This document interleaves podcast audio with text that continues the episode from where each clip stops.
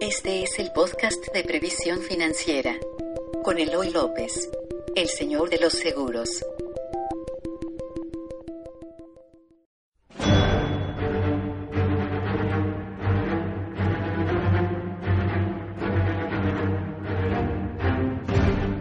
Hola amigos de Vitalis Podcast, bienvenidos a un episodio más de este bello podcast que llega a tus oídos gracias a mi amigo y productor Armando Ruiz que está hoy aquí con nosotros. Hola Armando, ¿cómo estás? Muy bien, ¿y tú? Eh, un gusto volver a estar aquí contigo en Vitalis Podcast. Bueno, pues bueno, ¿por qué invité a Armando el día de hoy? Porque eh, hace algunos días tú habrás escuchado ya que hablamos de Stan Lee, de Jane Fonda sobre cómo tener un, retiro exitoso. Bueno, Armando Ruiz, por si no lo conoces, este, tiene podcast y tiene todo sobre cultura pop y es un fanático de Stan Lee, ¿cierto o no? Pues sí, sobre todo porque, eh, bueno, a los de mi generación nos tocó crecer con, con la competencia, ¿no? Con DC Comics, pero a partir de que en el cine empezaron a hacer cosas los de Marvel, pues es que se empezó a hacer una celebridad de Stan Lee entre los que no estábamos tan clavados con los cómics. Ya ven cómo sí le es, es un fan de la cultura pop, fuertísimo, entonces bueno, lo imité porque este, creo que él tiene este, acceso a las cuentas personales de Stan Lee, a, cómo está la riqueza de Stan Lee, porque... Eh, en las transmisiones que hice en YouTube, en Facebook y en Twitter, cuando hablé de, de Stan Lee como un ejemplo de tener un retiro exitoso, para quienes no lo escucharon les recuerdo, Stan Lee tiene 95 años. Eh, aunque no sean fanáticos de la cultura pop, es posible que hayan visto alguna vez una película del hombre araña. Bueno, ahí lo van a ver. Es un viejito chistoso o un viejito gracioso. Bueno, no este, agradable, amable y que además es el creador del hombre araña y de muchos personajes como eso. Y que yo tengo la idea de que es millonario. ¿Es millonario o no? Eh, no tanto como uno creería, pero sí, eh, te voy a decir, el mismo Stan Lee eh, dice, que alguna vez su hija se puso a googlear su fortuna y dice que alguna que algún portal que se puso a futurearle le calculó 250 millones de dólares. Él dice, esto es ridículo, que no tiene tanto, pero a partir de que Disney compró eh, Marvel Comics y Marvel Studios, eh, Stanley funge como productor ejecutivo de todas las películas de Marvel. ¿Cuánto calculas tú que sea la fortuna de él? No, no lo calculo, no, no, digo, aparte del cálculo, Disney le paga anualmente un millón de dólares. Ahí está. Imagine, por poner su nombre ahí en los créditos. Ahí ya tienen un dato.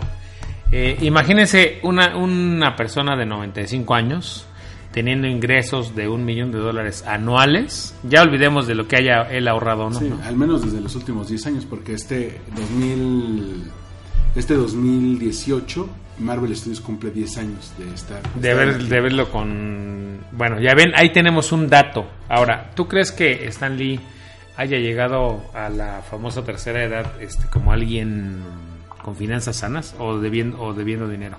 Te voy a hacer una pausa antes de que me respondas. Los artistas y los deportistas y todas estas celebridades tienen fama de ser muy malos cuidando sus finanzas personales. Ahí está el, capitán Jack Sparrow, ¿no? Este, Johnny, Depp. que ahora era, era multi extramillonario y ahora parece que su equipo de finanzas lo estaba acusando de malos manejos. El tema es que quebró. Este Las celebridades tienen fama de eso. Y este cuate de Johnny Depp está a dos de acabar con Nicolas Cage que ya Nicolas Cage, si, si lo quieres invitar a los 15 años de tu hija a que salga en el video, se apunta porque ya necesita dinero, entonces graba lo que sea. Tienen fama de que las celebridades no son muy buenas. ¿Tú tienes la idea de que eh, Stan Lee llegó con finanzas sanas a su tercera edad o no? Sí, y te voy a poner un poco en contexto de, esto del el mundo de los cómics. Para, que, para que veas por qué Stan Lee, digamos... Ahí les voy a dejar cinco minutos con mando para que si no saben de cómics lo sepan y mientras Eloy está buscando acá su libro. Pero, eh, mira, te contaba Eloy, eh, pongámonos un poco en el contexto de los cómics. ¿Cuáles son los dos superhéroes más famosos del mundo?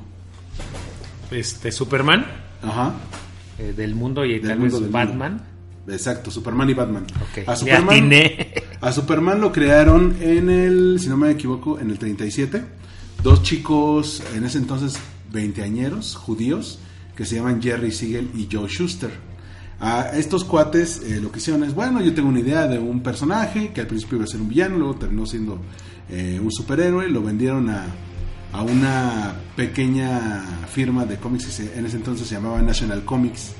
Que, es, ¿Cómo eran las leyes en aquel entonces? National Comics te, te pagaba por la idea pues, una bicoca este y ya no ya perdías todos los derechos de tu personaje.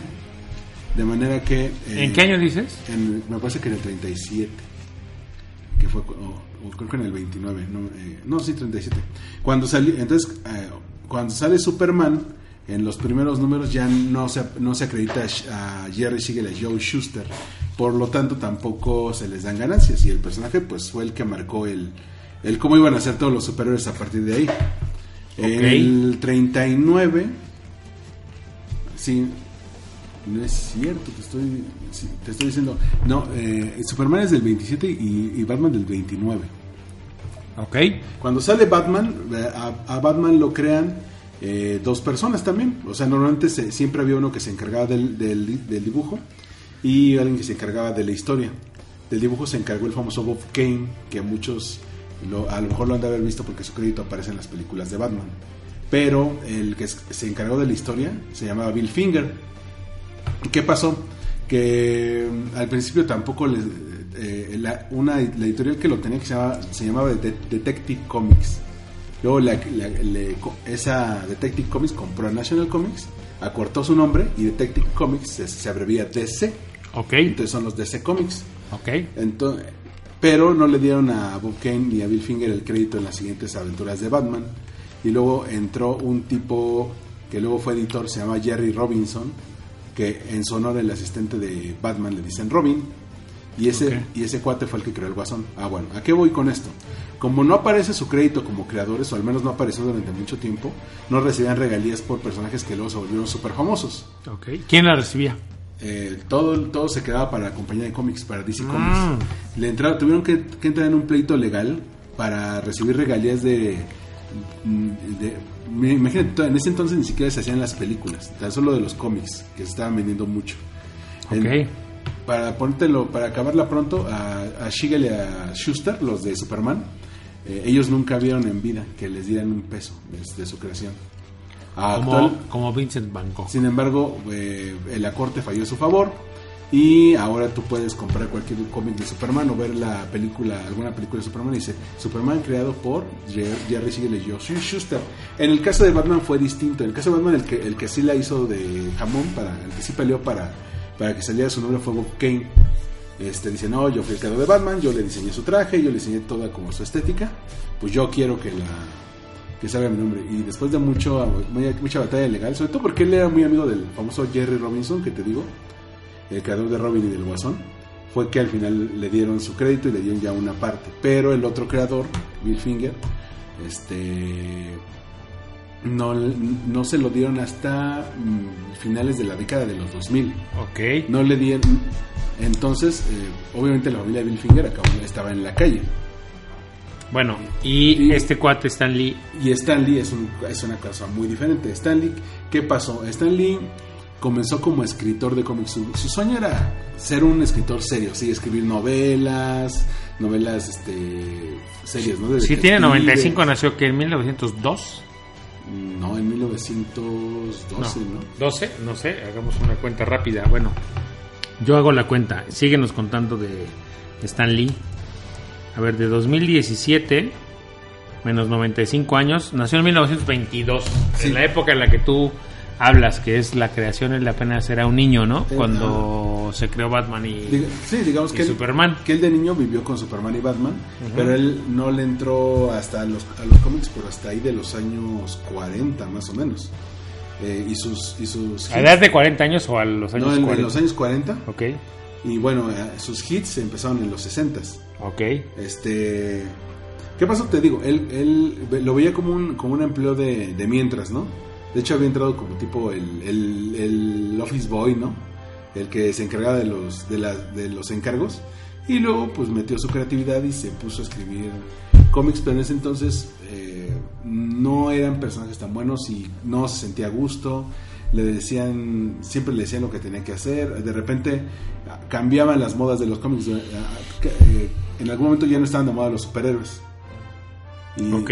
y, le- le y escribían eh, historias como las de Archie, ¿no? Ya sabes, así de como de niños en la prepa y todo eso. Entonces se frustra y decide renunciar, porque ya quiere, quiere, quiere dejar eso de los cómics y cumplir su sueño. Para esto había, había conocido a una muchacha preciosa que le movió su mundo. Para colmo, esta muchacha estaba prometida con otro tipo Se la robó. y se la robó y se casó con ella. Malvado. Y entonces esta, esta, esta mujer cuando le cuenta que lo va a, que va a renunciar, le dice, mira, ya, ya que te vas a renunciar, dedica, haz un último proyecto, el que tú quieras. ¿Cuál es el cómic que siempre hubieras querido escribir? Sobre todo ahora que te están pidiendo que escribas otra vez de superhéroes. Y él hizo pues una familia, hizo una familia de superhéroes. O sea, Ok. y se conoció como los Cuatro Fantásticos. Fue su primer gran éxito. A partir de ahí, eh, se dispararon las ventas y le dieron el chance de hacer todo lo que siempre quiso, ¿no? Creó a Iron Man, creó a los Vengadores. a ¿Y los le siguen pagando por los cuatro fantásticos? Y a él sí le siguen pagando porque como él, eh, aquí hay algo, él, no, ve- él ya trabajaba dentro de la compañía de cómics, o sea, no es que llegó, a- llegó de fuera y les vendió a su personaje como los anteriores que te mencioné, sino que él decía, bueno, yo estoy trabajando aquí, pues denme mi crédito y yo voy, yo voy a trabajar aquí como, como escritor. No solo eso, conforme pasó el tiempo, no solamente fue escritor de cómics, sino que lo ascendieron a editor. Y él creó un estilo de, de escritura que se conoce como el método Marvel. ¿Qué significa? Eh, de esto que... que ¿Cómo es? Como te decía, eh, los cómics tienen alguien que se dedica al dibujo y alguien que Ok. se dedica a escribir los guiones. Entonces, Stanley, que es de los que escribe los guiones, eh, dice, vamos a hacer to- esto todos en la compañía. Vamos a escribir el guion del cómic, se lo pasamos al dibujante y le decimos, a ver, lételo, ¿qué, qué dibujarías aquí y acá? Ok, primero el guion y luego el dibujo. Exacto, para que, porque eso eh, eh, reduce tiempo y reduce costos. Ok. Entonces, por ese tipo de ideas que hacía que jalara más, este, fue escalando, escalando, escalando, y en algún momento se- me parece que por ahí de los 70s, 80s era el mandamás de la Marvel. Ok. Y estaba impulsando como, como muchas cosas, pero casi nadie se acuerda en ese, hasta, hasta, los 2000, hasta el siglo XXI, siempre el que ganó, el que tenía la delantera era DC Comics, porque creó a los primeros. Los Entonces, primeritos. Marvel siempre tuvo broncas. ¿Quién hizo el hombre araña? eh, Marvel, concretamente Stan Lee. ¿Stan Lee? Stan Lee. Ok. Stan Lee ya vimos que tiene los cuatro fantásticos. Spider-Man, los Hombres X, el Doctor Extraño, O sea, Iron Man. X-Men, Iron Man, es una creación de él. Sí. Oh. ¿Cuánto- ¿Cuántos, ¿Cuántos personajes crees que sigue, sigue con personajes? Mira, actualmente decían que la, la- galería de Marvel tiene más de 3.000 personajes. De Marvel, ¿cuántos crees que haya hecho él? Yo te diré que él, que él hace- ha hecho cerca de 200. Ok, imagínense 200 personajes en la cultura gringa que consume mucho de este tipo de, de, De contenido. de Pero contenido y que además ahora pues se han puesto de moda películas de Iron Man. Imagínate que Stan Lee, es- si, fuera, si, fuera, si fuéramos, estamos- estuviéramos hablando de una casa, Stan Lee se, se encargó de construir los cimientos. Pero a ver, fíjate, Bien. en esta, en la actualidad, en el siglo XXI, en plena época este, digital, eh, se ha puesto de moda Iron Man, los X-Men, Mm, El Hombre Araña. El Hombre Araña, una película de los Cuatro Fantásticos, ¿qué más? Todos esos son derechos que tiene él Ajá, como, como parte de sus ingresos, ¿no? En parte, te voy a- es que, eh, como te decía, Marvel siempre fue el segundón y no solamente eso, a finales de los 80, Marvel entró en bancarrota. Ok. Entonces dijeron, pues, ¿cómo logramos este, salir de este bache? Ok, vamos a venderle a estudios que ya existen, estudios cine- cinematográficos como, como Universal, como Fox, este, principalmente esos dos, los derechos para nuestros personajes. Ok. Eh, les vendieron, por ejemplo, al Hombre Araña, les vendieron los Cuatro Fantásticos. Eh, Pero Stanley seguía recibiendo sus regalías, no importa que fueran de ellos. Pues Stan Lee recibe sus regalías como creador, porque siempre está acreditado como creativo, ¿no? Pero, este. Pero por lo mismo nunca pudieron sacar todo el potencial. Fue hasta 2006 más o menos que Hace 11 años. a casi 11 años que uno de los productores de bueno haz de cuenta lo que hacía Marvel para digamos cuidar a sus personajes que, que, que si, iba a- si iban a salir en películas de otras productoras pues que se vieran al menos bien no Ajá. tenían como alguien como como unos office boys que eran el- como el corre y dile que nada que estaban más como revisando que si se vieran bien.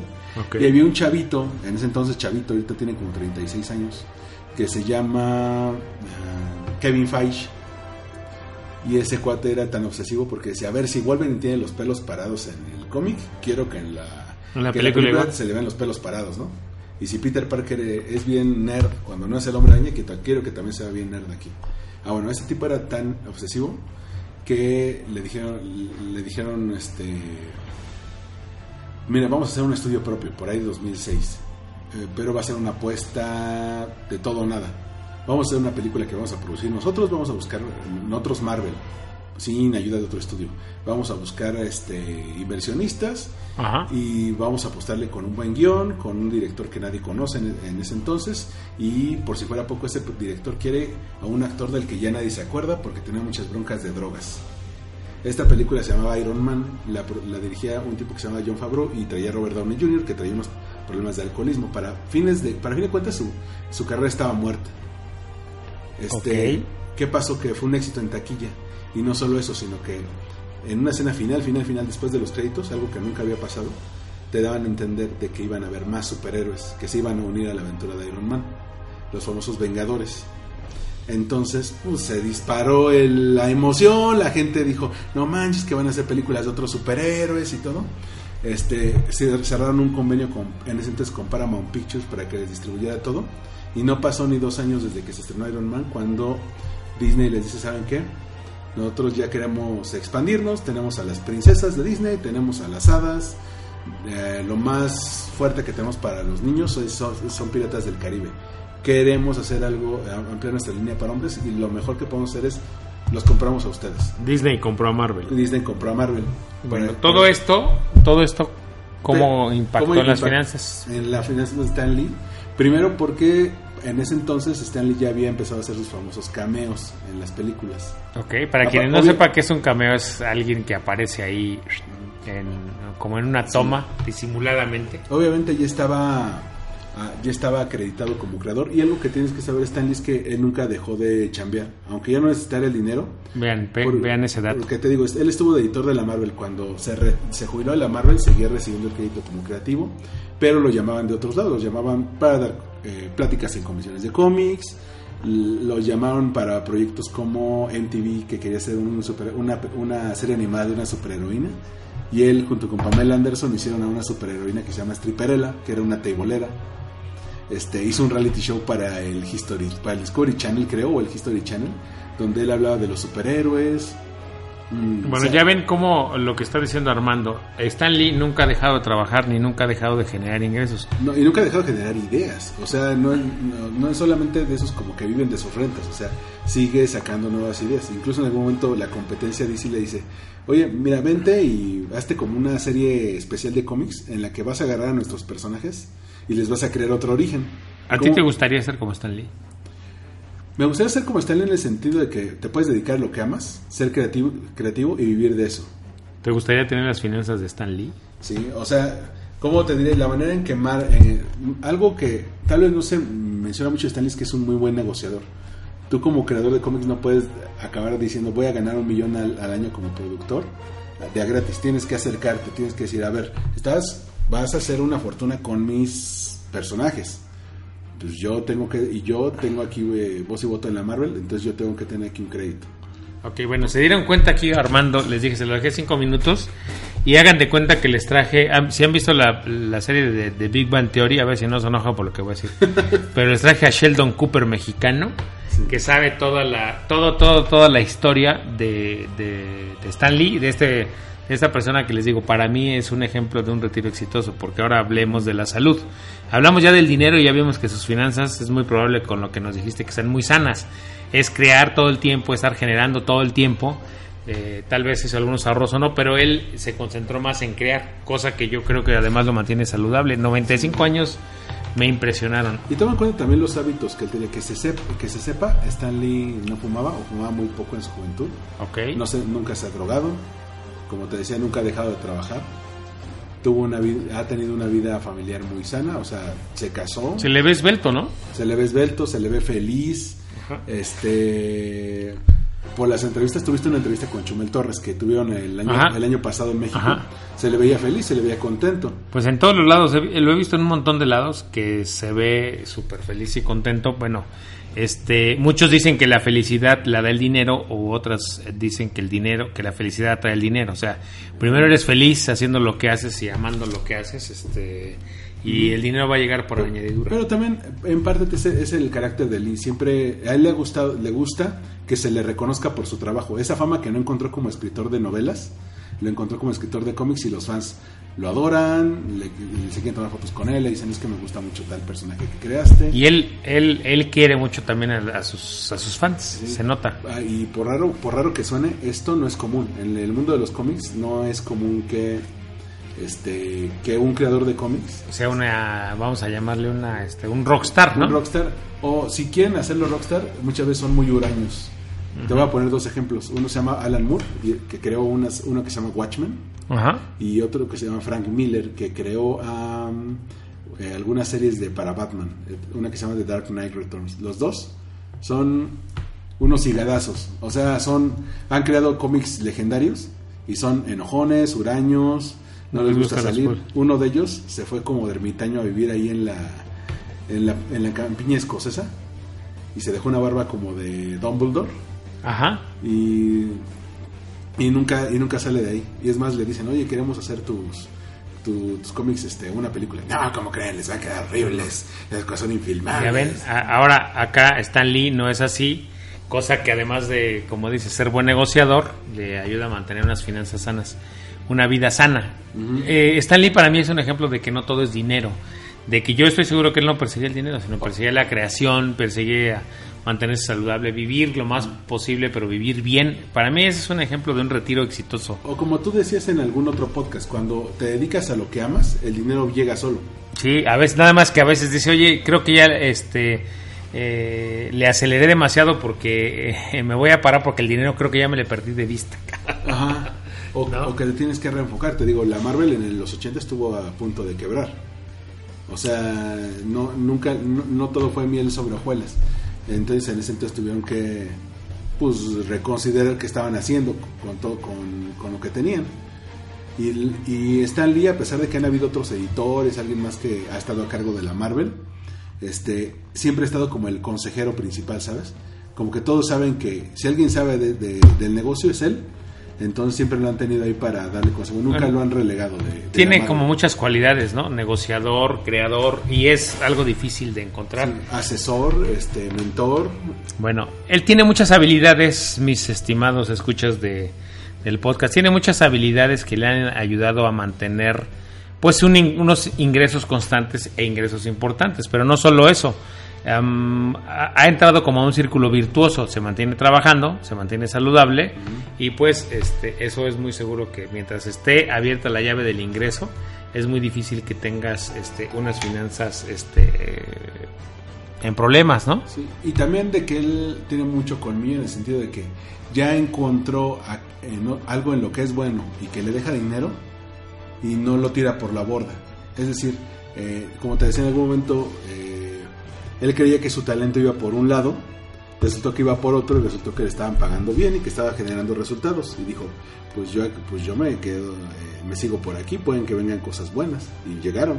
Bueno, él aprovechó sus habilidades y como ya les he dicho yo en, en muchos lugares y en el, en el libro eh, que tengo, en el ebook, más que libro como tal, en el ebook que tengo de Rucos Ricos y Sanos, sí se puede, sí se puede tener una, un retiro exitoso, sí aprendemos a saber que es una cosa integral lo que debemos hacer, debemos cuidar nuestra salud, eh, cuidar nuestra salud haciendo ejercicio al menos 30 minutos diarios, guardar un poco de la lana que, que hoy ganamos para ese adulto mayor que seremos, cuidando a nuestros amigos, porque él también tiene muchos amigos, eh, siendo lo más sonrientes y alegres posibles. O sea, también creo que este cuate se me hace muy positivo, ¿no? Es, es muy positivo, es muy alegre y es muy proactivo. O sea, él es del, del tipo de personas que no ve el dinero en términos de gastos, lo ven en términos de inversión. Bueno, Oye, vean, este, este próximo proyecto, ¿cómo me va a dejar dinero? Imagínense, alguien a los 95 años todavía invirtiendo dinero, para este, sacar a proyect, adelante proyectos innovadores. Eso de verdad para mí es un ejemplazo de retiro exitoso. Yo creo que Stan Lee no solo tiene un retiro exitoso, sino que se va a morir dejando un legado que va a seguir creciendo después de la muerte. He hablado aquí también, en, no sé si aquí en el podcast ya, pero en, en muchos medios he hablado de de cuando un artista muere, cómo su patrimonio sigue generando dinero. Ahí está Cantinflas, el Chavo del Ocho, este, muchas personas que después de muertos su, su, su, patrimonio sigue generando. Este va a ser el caso de Stan Lee. Exacto. Hay, y, varía Para sus hijos, nietos y bisnietos. Varía de acuerdo a cada, a cada caso, pero, eh, pero muy, muy pocos han, han, logrado vivir de eso. Por ejemplo, Chespirito tiene la ventaja de que él era guionista, creador y productor de sus, de su, de Pero es que yo creo que hay muchos que viven de eso. Sí, por, a lo que me refiero es que el modelo de Chespirito le permitió generar, generar regalías. Ah, sí, bueno, dicen que, se quedó con todos los personajes, hubo una broma. Sí, el, que, el, que, Cantinflas también produjera sus películas, a pesar de que a lo mejor él no escribía los guiones, este, hacía que también ese patrimonio quedara, lo, lo gestionara su familia. Pero el tema es que al final del día, haya sido como haya sido, dicen los clásicos, es que este, se buscaron formas y modos de que eh, de obtener ingresos aún sin estar trabajando. Sí, pero ahora mm, por un momento vámonos al otro extremo, José José. Oh. José José, este, ahorita se ha visto en broncas de dinero, ¿por qué? Porque él no era ni autor de sus temas ni productor de sus temas, él era el intérprete nada más. Entonces, muchas de las regalías de los discos eh, las la, reciben los autores de las canciones. Entonces, si de repente llegaban los rockeros y le hacían un disco homenaje, él se enojaba y decía, oigan, pues es que a mí no, yo no voy a recibir un centavo de eso. Sino los, los que hicieron la canción. Ajá, invítenme a cantar o algo así y así ya, pero como perdió la voz, pues ya no, ya no jala como antes, su, dinero viene de nos Fuimos, nos fuimos al otro extremo, tenías toda la razón. Pusimos un ejemplo mexicano de lo que no se debe hacer para, para un futuro. Y bueno, y vámonos más allá, si quieres quedarnos un poco en la parte de esta gente que crea con, eh, contenidos para cine. Este, Stanley es un caso único, te digo que todos los autores de Batman, Superman, La Mujer Maravilla no reciben un peso.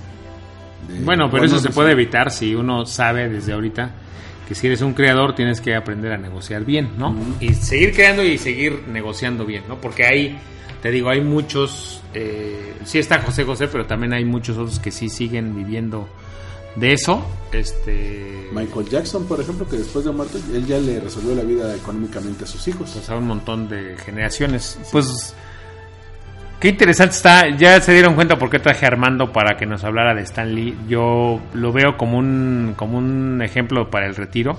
Ya vieron por qué están los datos. Sí, sí, sigue generando un millón de dólares. Tú busca formas que si te pueden llegar a llevar a generar un millón de dólares al año está bien, pero si no que sea algo divertido en tu, en tu, en tu tercera edad, vamos a decirle, que tengas que trabajar por gusto, no por necesidad, pero que además si puedes generar este, buenos ingresos, pues a, nadie le estorban. Y, y, aparte, ahora, bueno, todos estos ejemplos que mencionamos, se puede decir que son las industrias creativas, ¿no? Que es un poco conectarte con tu niño interior y decir, a ver si, como cuando jugaba y inventaba... Los videojuegos.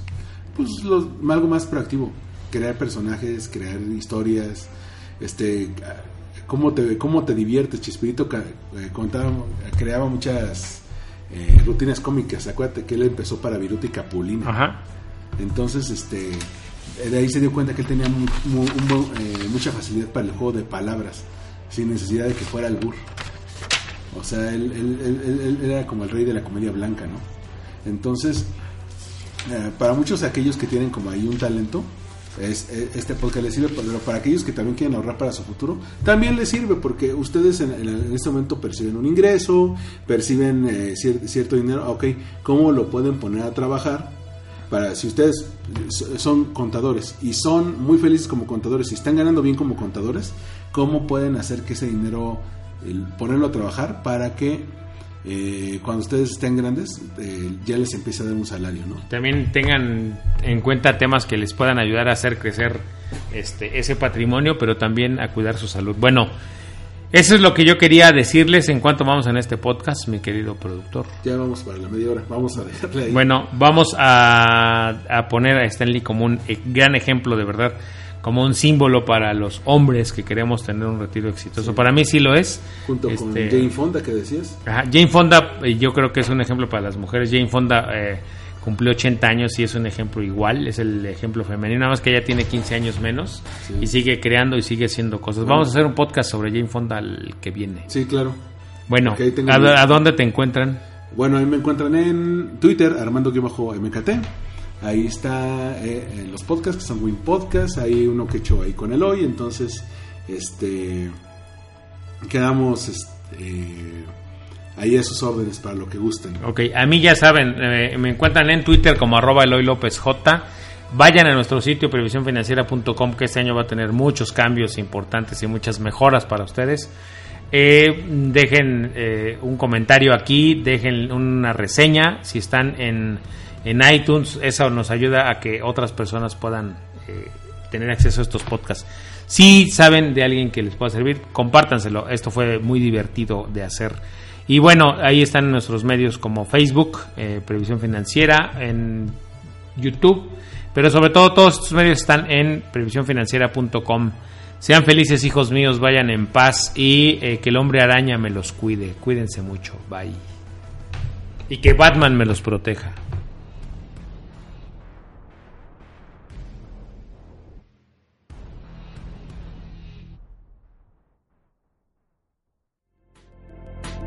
Gracias por escuchar el podcast de Previsión Financiera con Eloy López, el señor de los seguros.